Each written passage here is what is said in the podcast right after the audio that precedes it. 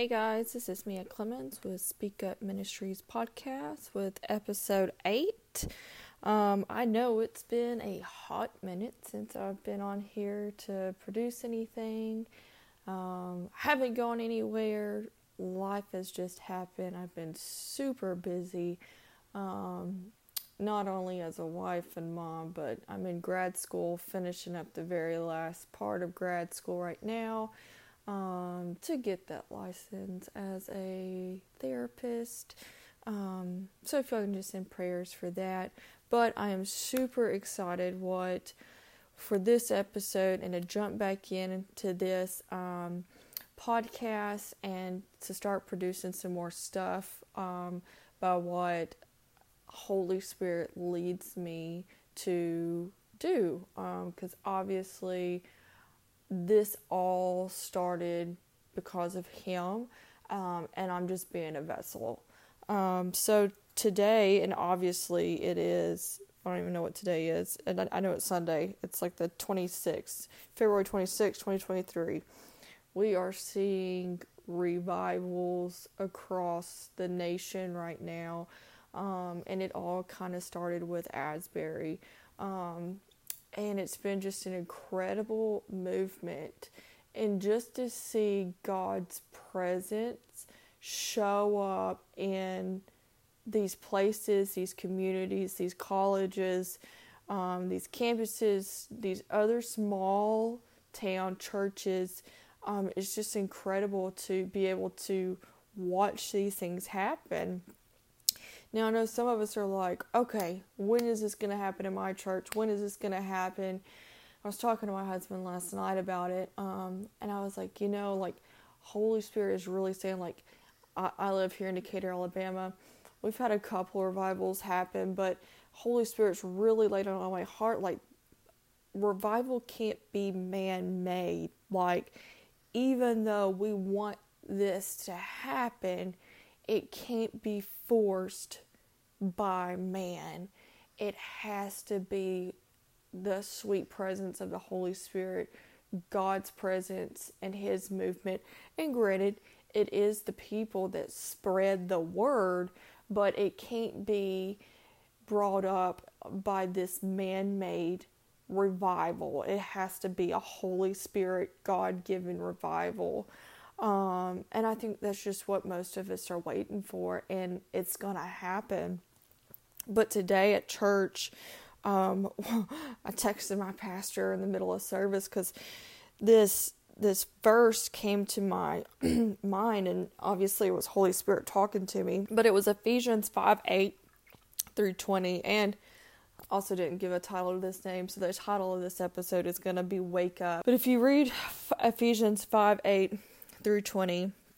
And I'm going to read it out of the New Living Testament. It says, For, for, your, for you were once darkness, but now you are light in the Lord. Live as children of light, for the fruit of the light consists in all goodness, righteousness, and truth, and find out what pleases the Lord. Have nothing to do with the fruitless deeds of darkness, but rather expose them. It is shameful even to mention what the disobedient do in secret, but everything exposed by the light becomes visible, and everything that is illuminated becomes a light. This is why it is said, Wake up, sleeper, rise from the dead, and Christ will shine on you. Be careful, then, how you live, not as unwise, but as wise making the most out of making the most of every opportunity because the days are evil. Therefore, do not be foolish, but understand what the Lord's will is. Do not get drunk on wine, which leads to debauchery. Instead, be filled with the Holy Spirit speaking to one another with psalms, hymns, and songs from the Spirit. Sing and make music from your heart to the Lord, always giving thanks to God the Father for everything in the name of our Lord Jesus Christ. And I was just like, oh my gosh, Lord, like, A, thank you for, you know, pointing this passage out and giving this to me.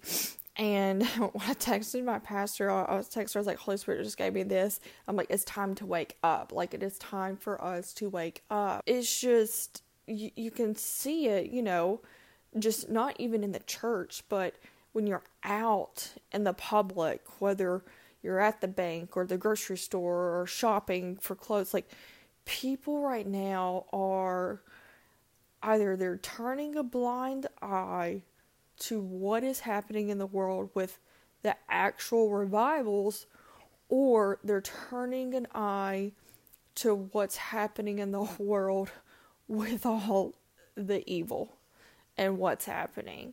And like Holy Spirit kept just saying over and over again, like it is time to wake up. It is time for us to wake up. And uh, a few things that I noted down was um, Holy Spirit had really said, you know, quit wandering around with your eyes, mind, and heart asleep. Now, when we talk about this, you know, I'm not going to lie, when I first read this passage and I first heard it, even years ago, wake up sleeper, you know, I'm, I'm narcoleptic. I thought this meant physically asleep. It is talking about being spiritually asleep. If your spirit is asleep, and is saying, Wake up, sleep, rise from the dead, and Christ will shine on you. One of the other things that um, was pointed out is, you know, what is that that you're trying to avoid? And another big thing that keeps coming up to me and has been coming up to me over the past couple of weeks, like I sat in bed the other night and I just wept. Like I, I read through some Revelation um, like the book of Revelation, and that Holy Spirit kind of laid on my heart. And like, I just sat there and wept because it was like, where do you want to be when Christ returns? Do you want to be in a revival? Do you want to be, you know, somebody that's out there pouring their heart out for God? Or do you want to be that person that has spiritually asleep and has turned a blind eye to everything. Do you not want your spirit to be awake and be renewed? I know, like, for some, and even for myself at a point, like, ha- had given up. And I know for some that maybe listen to this, you're like, I, I am spiritually dead. I'm spiritually asleep. Why? Like, why have you given up? Um, and I, you have to ask yourself that. I don't. I don't have the answer for that. And another thing that came to me was like, is it is it because you've not seen the miracle you've been praying for? So is that why we give up? Not just not just you, but even myself. Sometimes like we don't see the miracle happen on our time, so we give up. We give up on Christ. We give up on faith, and we spiritually run dry we go to sleep. And I know some of you may judge me and my husband for this, but like we live by this. We teach our child and we live by this as well. Like we don't give up because things get hard or don't go the way we expected. There's always something to be learned in everything that we do. If we let our child give up on any and everything, or if he saw us give up on any and everything, like he would not be successful.